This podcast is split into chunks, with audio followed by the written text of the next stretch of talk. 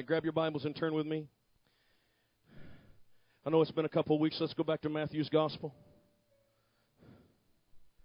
It's good to have the Dillanders with us this morning. Yeah, we love you. We're going to keep some more of your family. Y'all might as well just go ahead and move south. We're going to keep all of them until you just might as well go ahead and join us. No pressure on that or anything. That wasn't from God. That was just me talking. Although Michael might think otherwise, I'm not real sure. I was in, in Indiana this week, and uh, I was glad I got to come back to Georgia. I love Indiana, I love my family there, but it's good to come home. Grab your Bibles and turn to Matthew's Gospel, chapter number 10. Over the last couple of weeks, I've been talking to you about an awakening and talking to you about God raising up individuals. And, and I'm still convinced God is in the business of raising up people like you and I to do His service. I'm convinced that God still wants to use people like you and I and that even though sometimes we feel like we're way too ordinary, He still vested a great amount of His kingdom in us to represent it. And uh, somehow we've got to get past all these limitations. And I'd like to tell you I had a well orchestrated sermon for you today, and that wouldn't be true. Because the reality is, as I as I pondered this morning and thought about this morning, it kind of took some some off ramps, which is not surprising, is it? And uh, I want to be sensitive to the Holy Spirit and, and take an off ramp here in just a couple moments. Matthew chapter 10, the Bible says in verse number 1 And when he had called his twelve disciples to him, he gave them power over unclean spirits to cast them out, to heal all kinds of sickness and all kinds of disease. So when the New Testament church started, it tar- started with 12 people who had vested authority. Is that right? 12 ordinary men, fishermen and laborers and men who were uh, accustomed to their culture and their land, but were not accustomed to the kingdom and how the kingdom of God operated. And yet Jesus called them, and we spent about two weeks talking about how He personally called them. And how he called them out of the course of their everyday life and aligned them up with his kingdom. Said, Here, I want you to follow me. He said, I don't want you to be fishers anymore. I want you to be fishermen of men. And he aligned them and gave them authority and sent them on a wonderful journey. Now look at verse number 5. These twelve Jesus sent out and commanded them, saying, Do not go into the way of the Gentiles, into the city of Samaria, but go rather to the lost sheep of Israel. Verse 7. And as you go, preach, saying, The kingdom of heaven is at hand. Heal the sick, cleanse the lepers, raise the dead, cast out demons. Now, looking, listen, freely you have received. Freely you've received. Now you are required to do what? Release. Release. What you have received, you are required to release. He said, freely you have received, freely give.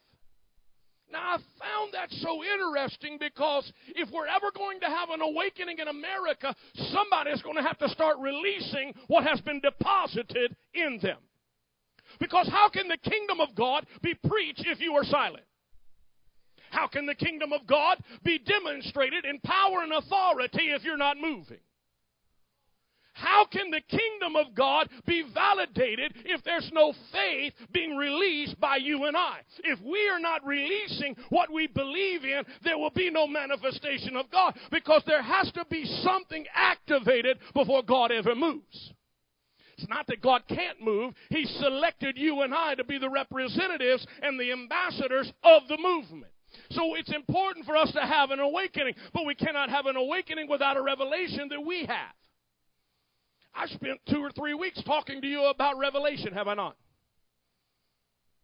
What kind of a revelation? A revelation that enlightens to you your role in the earth. Look over at your neighbor and say, You're valuable. Look over at your other. See, some of you don't even do that. You can't even follow instructions. Rebellion.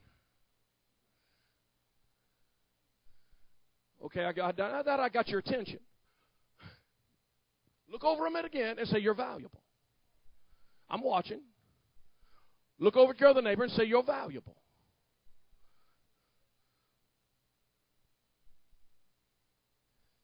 You know how uncomfortable that just made people?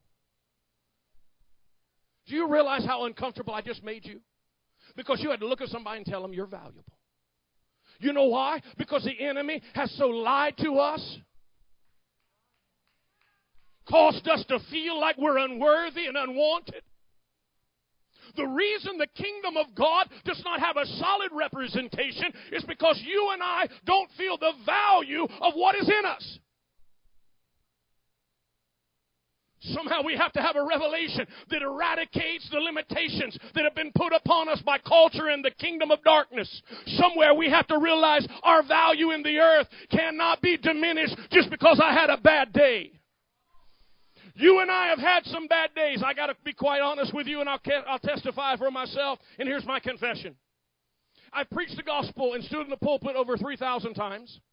Over the last 23 and a half, 24 years, I preached the gospel, and I'm going to be honest with you, there's most of the time, 99.9% of the time, I never felt worthy. I know that oozes a lot of confidence for this morning's message. I'd like to tell you I've got it all together. I'd like to tell you I've got it well scripted. I'd like to tell you I've got it real planned out and real methodically laid out. And I spent 15 hours in the last uh, last day planning this message, but that's not true. And the reality is, I stand before you, much like you're sitting there questioning how valuable I really am to the kingdom of God. Because most of us, like me included, don't feel all that valuable because we have struggles, weaknesses, failures. Okay, it's going to get real quiet right here. See, we, we, we look at these scriptures and we read through them. We go, yeah, that's wonderful for the disciples, but I'm no disciple. We can read through those scriptures and go, yeah, but I didn't walk in the shadow of Jesus. I didn't hear his voice, and I'm getting it handed, and I'm having a hard time believing I've got value to deposit in a culture that right now is reeking and reeling under the havoc of dominion by powers of, of darkness. I don't see how I can make a difference. And so I looked at these scriptures much like you, and I feel challenged. How can I possibly be all that God wants me to be? Grab your Bibles and turn with me to Colossians Here's the off ramp that the Lord allowed me to take this morning, so you're going with me. Is that all right? Come on, say it's all right because we're going with you or without you. Colossians chapter 1. Here's where we go. Colossians chapter 1 because I can't adequately represent the kingdom of God if I'm walking around feeling like I'm of no value. If I feel unworthy, I will not properly represent the kingdom of God. So if you walked in this room, you say, Well, I feel unworthy and I feel unusable. I have too many weaknesses and too many failures. Welcome to the club. Say, well, I'm helpless. I, I'm never going to measure up. Welcome. This is the fellowship of those who will never measure up.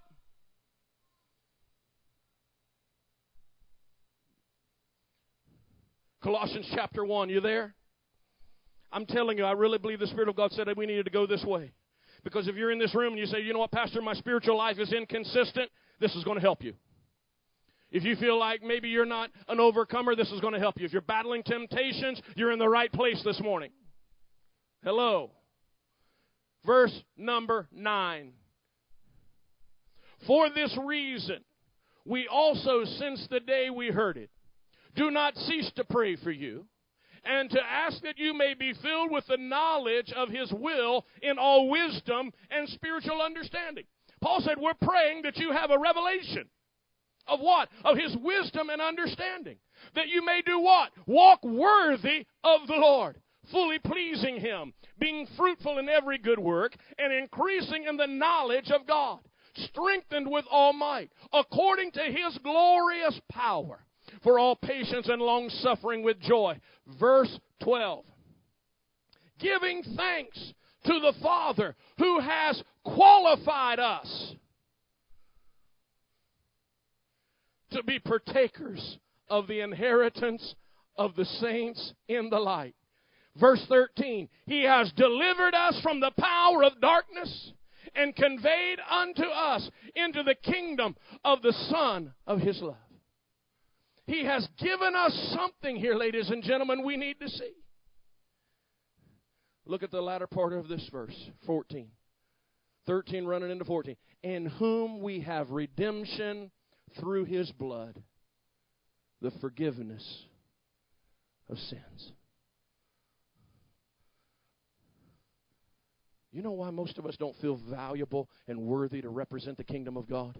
Because Satan lies to us and tells us we're not good enough. Because of our failures and because of our weaknesses and because of our ill advised decisions and because of the things that we did that we know about ourselves. Now, I know nobody in here is going to write your sins on the wall. No one's going to confess them openly, nor should you have to. But that limiting thought and the powers of Satan that begins to work on our mind causes us to not want to praise, causes us not want to lift our hands, causes us to walk in here and struggle through a service. I understand those powers that are working against us, don't you? Come on, let can we be real for a few minutes? Let's pretend that we're not in church. And let's be real. How many had struggles this week?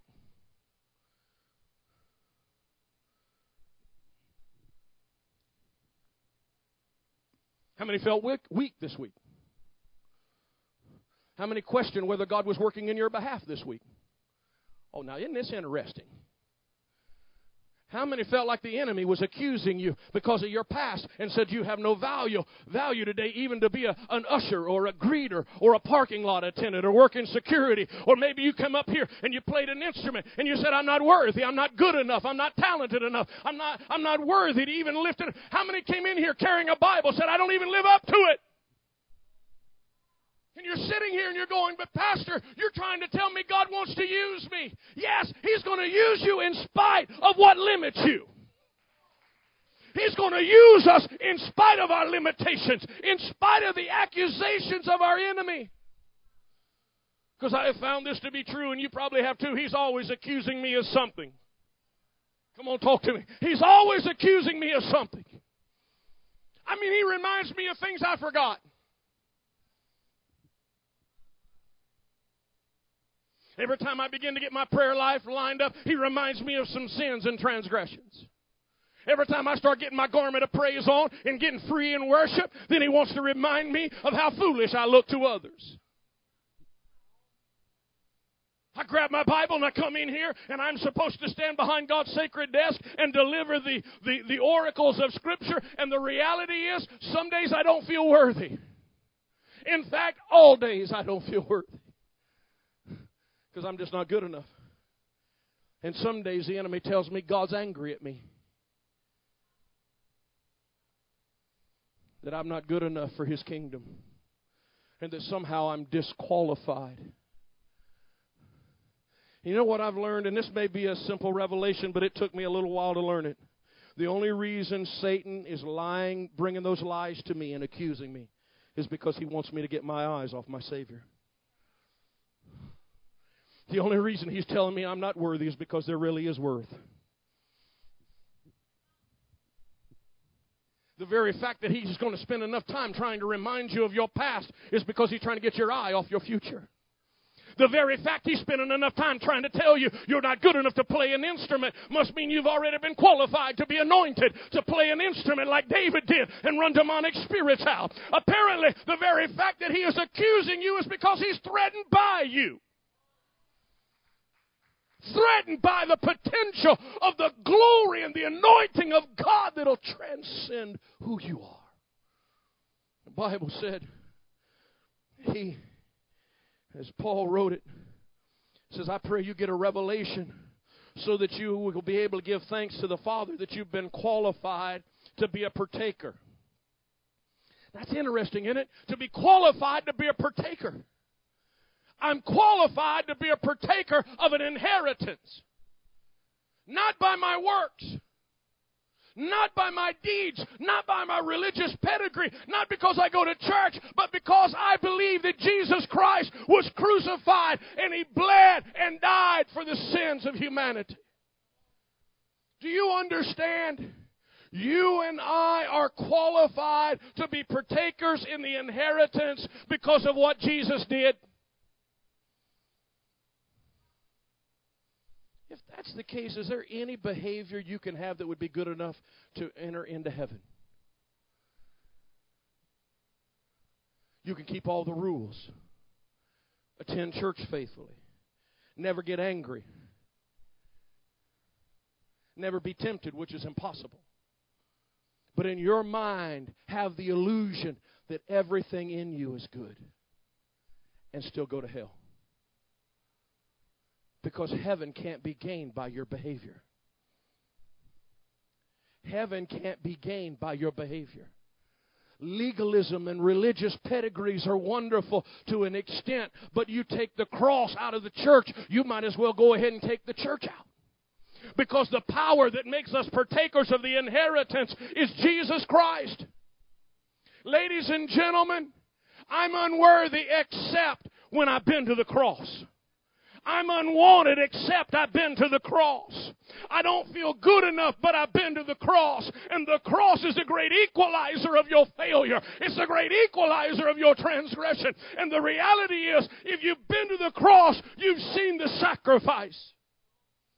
And the sacrifice said, I bled and died, not to make you valuable, but because you are already valuable. What is the revelation we need to get? There's never going to be an awakening in America until you and I get free from the limitations of the accusations of our enemy. This says we're not good enough. No wonder the church sets in dysfunction. No wonder we're silent. No, longer, no wonder we're quiet and, and living the, the patterns and the rudiments of the world. Because we're not confident in who saved us. He's got some big plans for y'all. If I could ever get you to believe that, y'all would start living large. I mean, living large. Faith that says there's nothing too hard for my God. A lifestyle that says I'm the head and not the tail. I'm above and not beneath. A lifestyle that says I am triumphant. I'm an overcomer by the blood of the Lamb, and my testimony is validation. I believe it.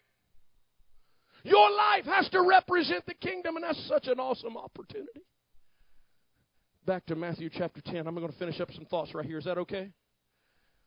How many needed to hear the fact that that right there, Colossians 1? How many needed to hear that? Because I wasn't going to Colossians 1 today, but I felt like it really strong in my spirit that we need to go there to remind you that you are who you are by the grace of God and that you're an inheritant of the nature and the benefits of the kingdom of God. Back to Matthew chapter 10. Here's where I need to finish up some thoughts because I'm not going to be a part of a disillusioned church, are you? I'm not going to be a part of the church that doesn't know why it's on the earth. I'm not going to go to church and not know why I'm here. I am not going to live by default. I'm going to live by design. I'm going to live with purpose and intention. I'm going to show up and I'm going to be loud while I'm here. Come on, listen to it. I'm not going to live life and be quiet. I've been brought out of darkness into marvelous light, so I have a voice. Somebody said, Well, what about your past? It's under the blood. What about your failures? It's under the blood. What about your attitude and your temper? It's under the blood. What happens when I fall down? I get up. Well, what about you? What about this? And what? Hey, Satan, shut up. My purpose is greater than my past. And the fact is, I'm not looking for cheap grace, but I'm looking for an assurance that He's got some big plans for me, regardless of my failures. Oh, glory. You know how many times I felt like I wasn't worthy enough to do it? Just like you. How many times we felt like, oh, I ain't even going to go to church today? Oh, apparently y'all don't ever have those problems. Dina's the only one nodding in the whole building. And she was doing that for Michael. Anybody, how many didn't feel like coming today? Be honest. Okay.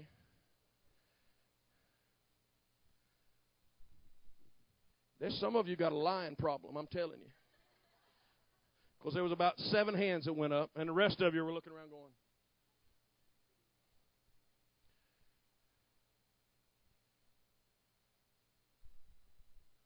Isn't it interesting how the adversary works against us? To keep us from being representatives of the kingdom of God. Now, you may think, well, what's the point of us coming to church? Well, it's an opportunity for you to have a revelation. What is a revelation? An understanding and an enlightenment of the purpose and the plan of God. A revelation gives you the opportunity to see what you've never seen and break limitations off of your life. It's interesting to me that, that the purpose of revelation is not to substantiate for me the limitations, it's to remove limitations.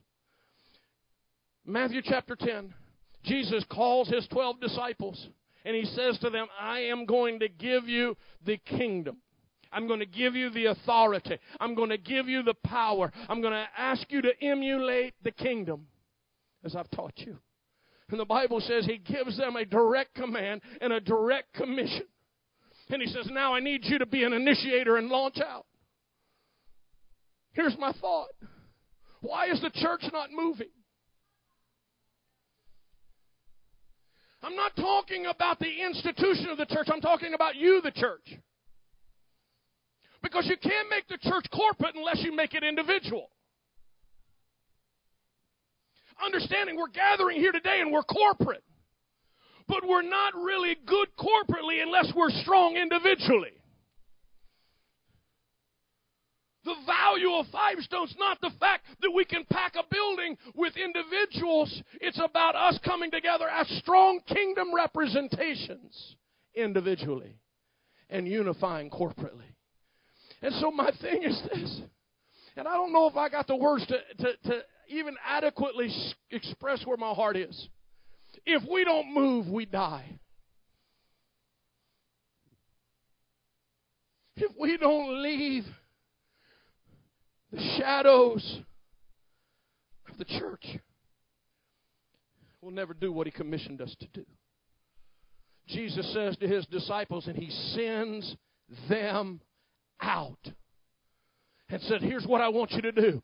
Go preach the kingdom of God, go preach the kingdom of heaven, heal the sick, cleanse the lepers, raise the dead, and send hell a notice you're in charge. Is that not the mandate of us as well as it was the 12 disciples? Has the mandate changed in any form or fashion? Has there been an idiom in the Bible that says now the 21st century church is not supposed to preach the kingdom of God? You would think so by some of the sermons that are preached in America's pulpit. You would think that we're no longer required to preach the gospel because of some of the foolish gospel that we have propagated from the pulpit and we propagated all over the news. Our foolishness of gospel. Somewhere did the rules change? said, Pastor, this is way too serious. Can we not have a little more joyful, joyful message? I don't want him to be disappointed in the fact that I went to church for 40 years and had not a convert. I don't want to go to church for 40 years and never lay my hands on the sick and see them recover. I don't want to go to church for 40 years and be a member of an organization that I didn't represent well outside the four walls. Somewhere we've got to shift the mentality of the church from gathering to going. Somewhere we've got to shift it from just gathering and that's all we do and we call that church to where we go and represent the kingdom of God. How many understand what I'm talking about? I love our gatherings. I love us together. It's a great time for us to, to receive impartation and the anointing and the move of God and to receive revelation and inspiration and, and the things that we need. But we've got to somehow become kingdom minded for our culture. The kids go back to school in two weeks. The peer pressure's off the roof, off the charge, the pressures to conform. Our teenagers make choices every Friday night and Saturday night and Sunday night. And Monday night and Tuesday night and Wednesday night and Thursday night. Moms and dads, we make choices every single day of our life whether we're going to live kingdom valued or with culture values. How many feel the struggles? Can, can I be real with you? I feel struggles. It's almost as if hell realizes if we're going to silence the gospel, this is the season. Because I'm just going to be straight with you. It seems like the homosexuals are louder than the church. Seems as if me, the liberal media, and the liberals of America are louder than the conservatives. We're in the corner and we're afraid to come out fighting. The church has become nothing more than the gathering of the, the seeker for the satisfaction of the flesh. I can't ease your conscience. I can't preach you into bliss.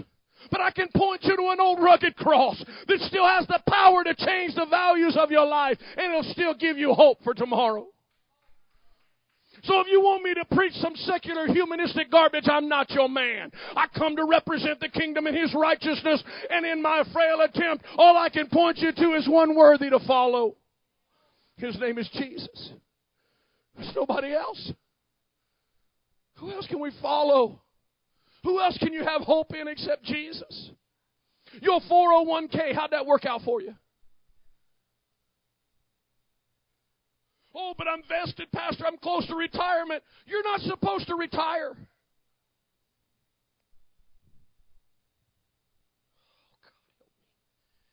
Does you understand where I'm coming from this morning, or do you just think I'm mad? Because sometimes it's hard to understand the difference between the two. You're like, Pastor, what are you mad about? I'm mad because it seems like darkness is winning and we don't care. So excuse me for being a little passionate when it seems like our children are losing values because we won't stand up. Excuse me if I'm a little passionate if the church seems to be weak kneed and jelly back when it should be fortified in faith that says nothing against me prospers. Excuse me for being a little fired up when cancer seems to be eating through bodies and we don't do anything, don't even lay hands on and pray.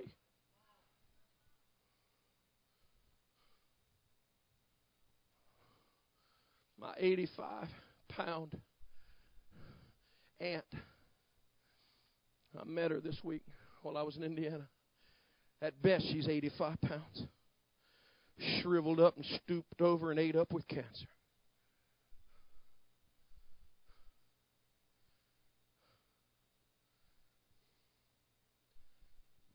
Guess you just let them die. I don't know.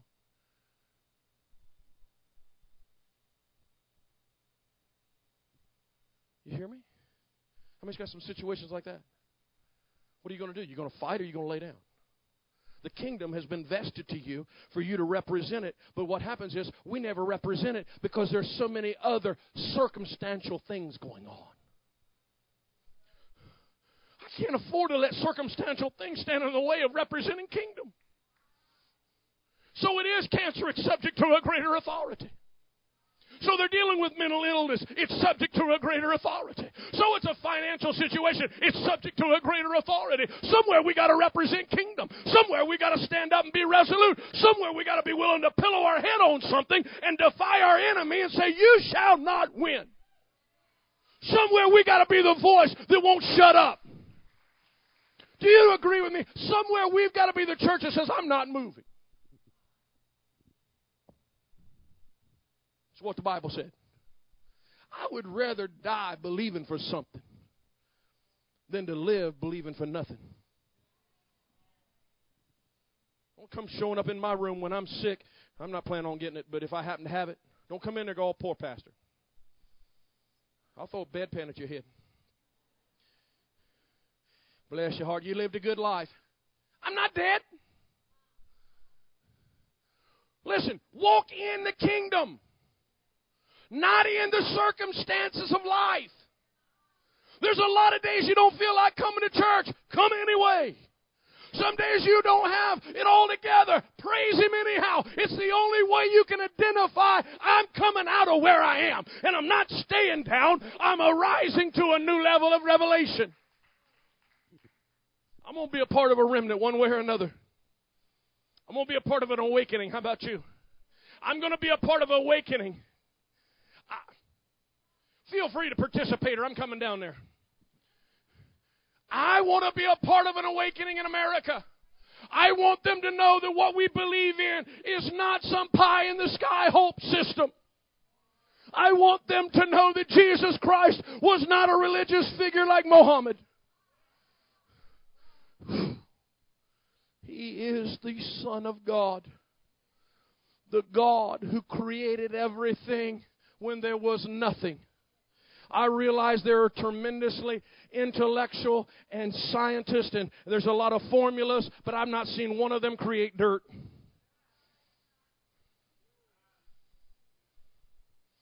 You say, well, Pastor, they, they're cloning. Yeah, but they're going to have to steal the formula from God, and God started with dirt, and I don't see them starting with dirt. I, start I see them starting with DNA that they couldn't get. They're starting with DNA that they didn't have to start with. They had to steal it from God. Excuse me while I represent the kingdom in a world that's trying to deny my God. Excuse me for being outspoken when my government's trying to tell me that I should be more complicit to the culture and the sins of the earth, and I should. I'm going to have a fit. I'm going to have it all by myself, but it'll be okay. You don't feel that pressure? Understand, ladies and gentlemen. The enemy's playing for keeps. He's trying to nullify the authority in the earth being the church, which is you. You say, well, it's just me. Yeah, but if you lay down, and the neighbor next to you lays down, and that whole row lays down, and the row behind you lays down, and the row back there lays down and stops representing, and the church down the street goes toward a secular humanistic gospel, and then the big church downtown starts going into this seeker friendly type of mentality. And before you know it, there's no light. The candlestick is no longer burning. Darkness prevails. These 12 disciples assumed a role. Ladies and gentlemen, we have to assume the same role. That we must represent, we have been called to represent the kingdom of God, regardless of how unworthy you feel, regardless of how limited you feel, regardless of what other people think of you. Oh, help me, Lord. So, Pastor, I, I just, people don't like me. Circumstantial. But the enemy said, circumstantial. But my body and my physical, circumstantial. R.F. Wilson, Marcia's grandfather, preached the gospel for 40 some years.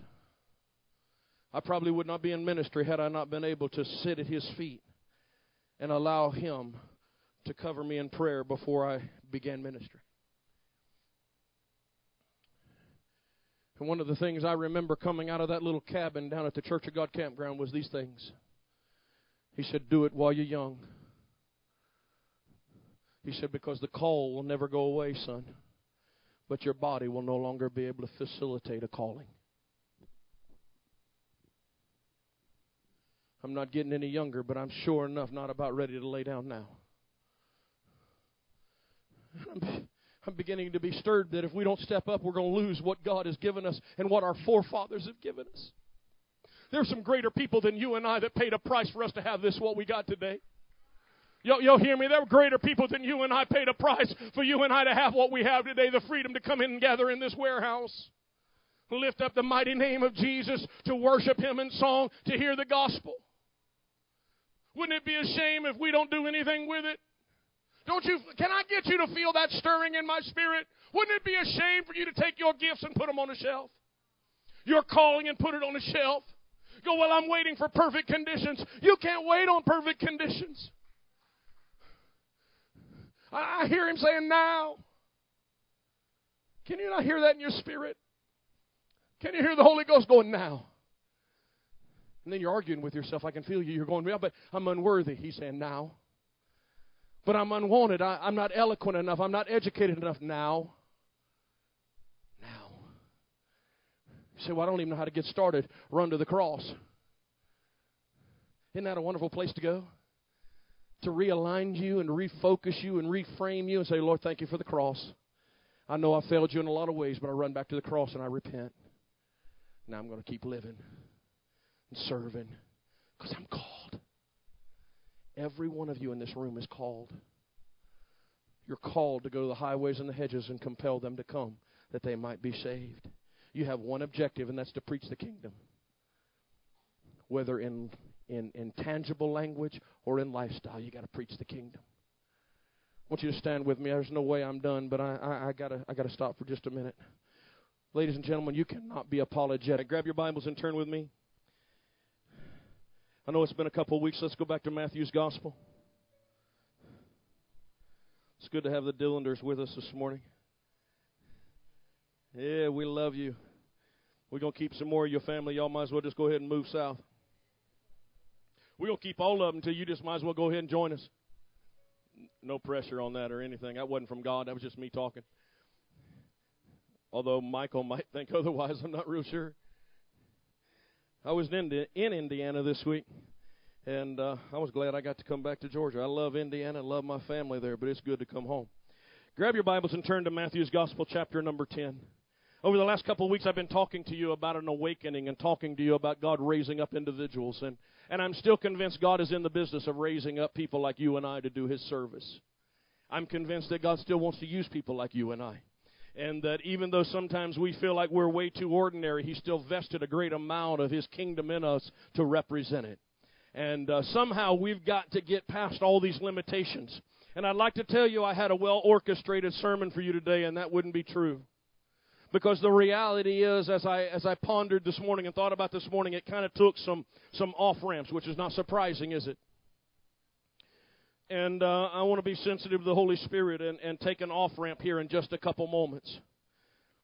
Matthew chapter 10, the Bible says in verse number 1 And when he had called his twelve disciples to him, he gave them power over unclean spirits to cast them out to heal all kinds of sickness and all kinds of disease. So when the New Testament church started, it tar- started with 12 people who had vested authority. Is that right?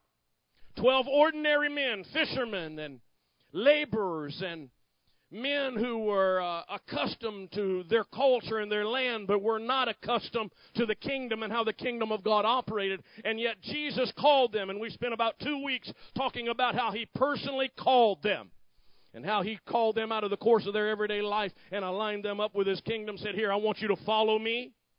He said, I don't want you to be fishers anymore. I want you to be fishermen of men. And he aligned them and gave them authority and sent them on a wonderful journey. Now look at verse number 5. These twelve Jesus sent out and commanded them, saying, Do not go into the way of the Gentiles, into the city of Samaria, but go rather to the lost sheep of Israel. Verse 7. And as you go, preach, saying, The kingdom of heaven is at hand. Heal the sick, cleanse the lepers, raise the dead, cast out demons. Now, looking, listen, freely you have received. Freely you've received. Now you are required to do what? Release. Release. What you have received, you are required to release. He said, freely you have received, freely give. Now, I found that so interesting because if we're ever going to have an awakening in America, somebody's going to have to start releasing what has been deposited in them. Because how can the kingdom of God be preached if you are silent? How can the kingdom of God be demonstrated in power and authority if you're not moving? How can the kingdom of God be validated if there's no faith being released by you and I? If we are not releasing what we believe in, there will be no manifestation of God because there has to be something activated before God ever moves. It's not that God can't move. He selected you and I to be the representatives and the ambassadors of the movement. So it's important for us to have an awakening, but we cannot have an awakening without a revelation that we have. I spent two or three weeks talking to you about revelation, have I not? What kind of a revelation? A revelation that enlightens to you your role in the earth. Look over at your neighbor and say, You're valuable. Look over at your other. See, some of you don't even do that. You can't even follow instructions. Rebellion. Okay, I got that. I got your attention. Look over them again and say, You're valuable. I'm watching. Look over at your other neighbor and say, You're valuable.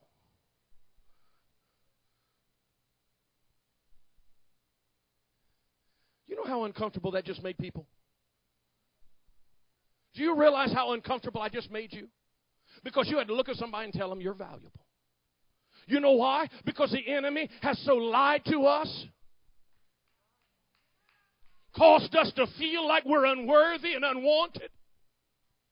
The reason the kingdom of God does not have a solid representation is because you and I don't feel the value of what is in us. Somehow we have to have a revelation that eradicates the limitations that have been put upon us by culture and the kingdom of darkness. Somewhere we have to realize our value in the earth cannot be diminished just because I had a bad day. You and I have had some bad days. I got to be quite honest with you, and I'll, I'll testify for myself. And here's my confession I've preached the gospel and stood in the pulpit over 3,000 times over the last 23 and a half, 24 years, I preached the gospel, and I'm going to be honest with you, there's most of the time, 99.9% of the time, I never felt worthy. I know that oozes a lot of confidence for this morning's message. I'd like to tell you I've got it all.